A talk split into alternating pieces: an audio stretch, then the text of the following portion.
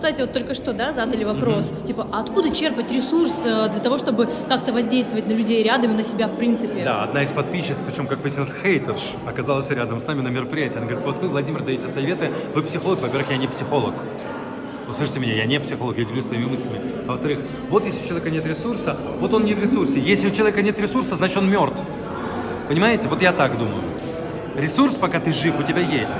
И ты либо под- сам себя вот так вот, как Мюнхгаузен, за волосы из болота вытащишь и заставишь себя мечтать, делать что-то, поднимешь пятую точку со стула и начнешь работать и что-то делать.